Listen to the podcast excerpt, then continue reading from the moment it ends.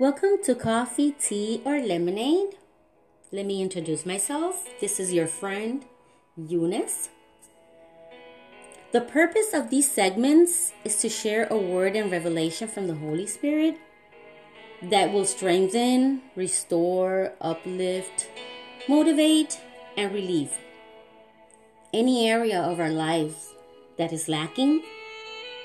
The Word of God is willing to supply the need. Amen. The name itself tells you coffee for when you are facing the winters and freezing seasons in life. Serve yourself a cup of coffee and warm up.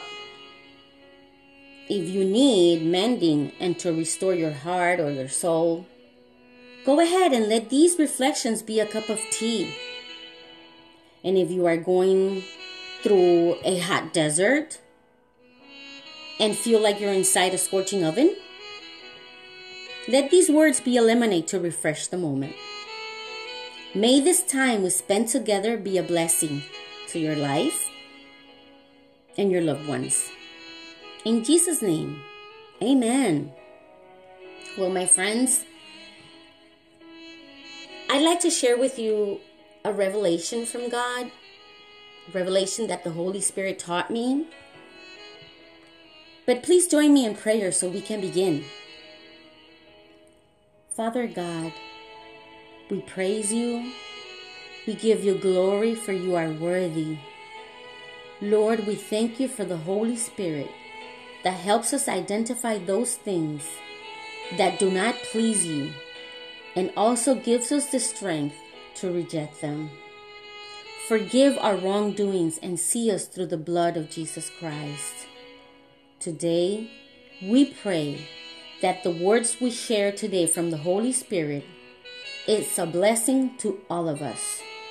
Give us the wisdom to comprehend, open our hearts to receive, and give us the will to not only be listeners, but also do what it says. Father, I pray and believe you listen. In Jesus' name, amen.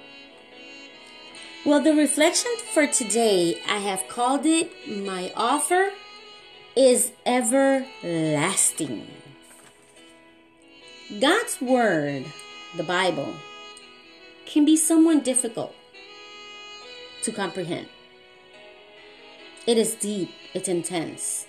But see, when we experience a revelation, the Word adjusts itself to the moment we are facing and it can guide us towards the will of God. God's word is so profound that you will find answers at that particular moment when you need it. It can tell you what to do, when to proceed, or stay still and wait. It applies itself to each individual's plan that God has for all of us. I received an important interpretation of the written word and I'd like to share this revelation with you because I believe that it will be a blessing for you in due time. Please receive it in the name of Jesus. Let us read it together. I'm going to read John 4, and I will be reading from the English Standard Version, John 4, verses 1 through 14.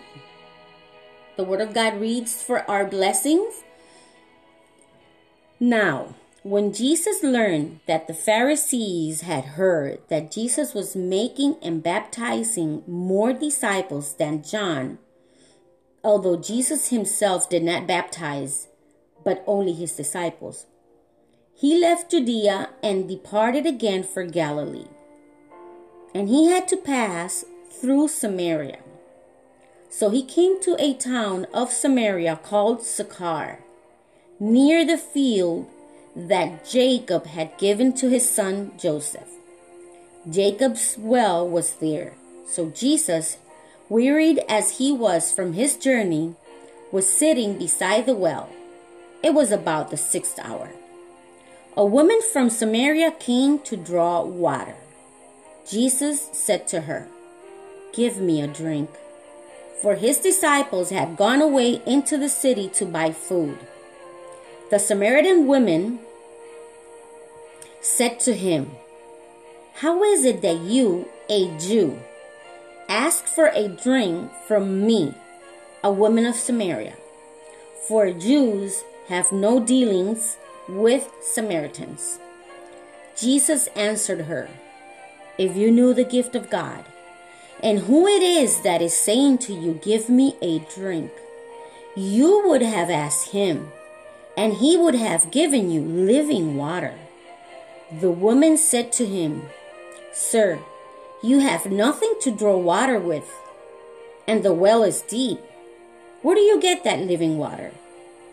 Are you greater than our father Jacob?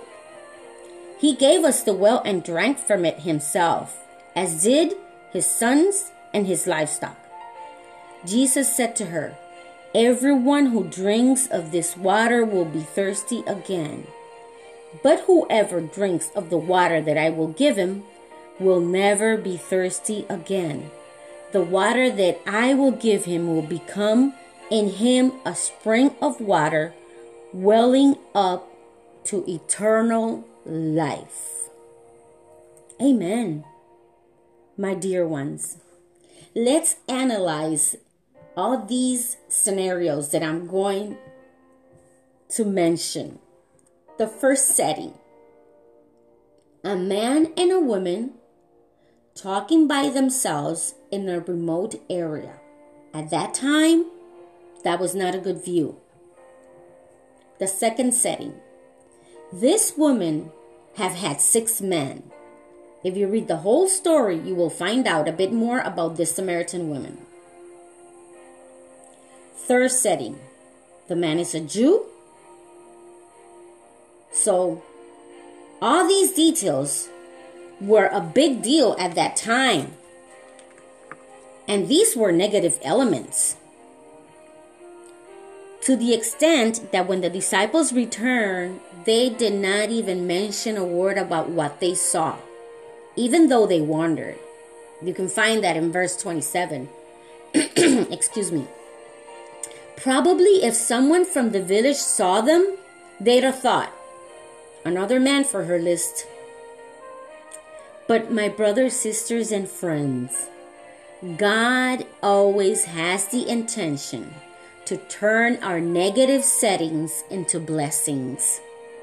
It's just a matter of us accepting and receiving what He has for us. Now let's go back to the reading. When Jesus offered this woman the living water, this was a revelation to me that our Lord can see beyond our physical needs. If we study the depth of this woman's situation, it can lead us to thinking that she had more than a physical need. Having six men in her life is a sign of emptiness, loneliness, lack of affection, lack of love. And these are areas within the heart. These are internal areas, the soul. And you know what? These areas can only be fulfilled by our Creator. He made us this way intentionally. So we would have to go to Him to supply our needs, our internal needs. So we could have a personal and individual relationship with Him. Jesus saw the need in the Samaritan woman. So he offered an everlasting resource to her lack, to her need. Look at the comparison. We can't live without water. Where there is no water, there is no life.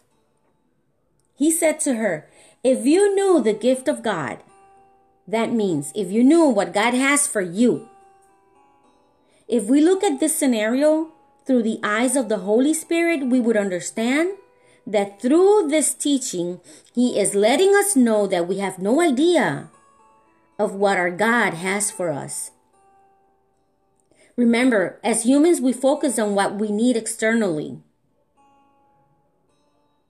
When we lack inside, we tend to go looking to supply that need with external things. Our Father God is interested in supplying not only our basic external needs, but also the needs of the soul, the needs of the heart. Notice that Jesus says to this Samaritan woman, If you knew, you'd be asking me for water. But you know, he took this chance by asking her for water to establish a conversation that led this woman to discover something that she never thought of, probably. Jesus took the opportunity to offer her something that would last forever. He wanted to give her salvation. He wanted a supply for her lack. Maybe she had not noticed she felt empty inside in this way. And this man, a Jew, came to her when she did not deserve it and made an unbeatable offer. My friends, this story is written there, and we have the opportunity to read it today because God wants us to know that if He did it then, He can do it now for us. He wants to do it now. He wants to supply the needs of our heart. Let's give ourselves the opportunity to have a drink of this everlasting water springing up to eternal life. What do we have to lose if we take a drink? In my experience, whenever I go through trials, because I did take a drink of the eternal living water. Whenever I go through trials, difficulties, pain, sickness, even danger, that living water lets me feel alive and strong, and that's why I want to share it with you. I want you to feel the same when you go through trials. I want you to feel strength when you go through adversity. You will have peace in the midst of problems and hardship. The calm that we feel in our hearts will be beyond comprehension. Water gives us life. It will make us feel strong and alive. Therefore, we will have our mind clear and we will have shelter from any harm. This woman must have felt a change when she said, Sir, give me this water. She even left behind the water pot and she went into town to tell others about her experience. And her reaction is letting us know that something good and positive happened. Something developed out of the meeting with this Jew. At the beginning, we can read and we can feel that she was reluctant. But now we see her not only wanting the water, of life, but also wanting it for others. She wanted others to know and come and get from that water. And Jesus, of course, ready as usual to share his living water with all. Jesus always ready to change and bless us, restore our souls, fill our hearts, and quench our thirst. He's always waiting willing, and ready. Let us give him the chance. We will never regret it. It's such a wonderful opportunity.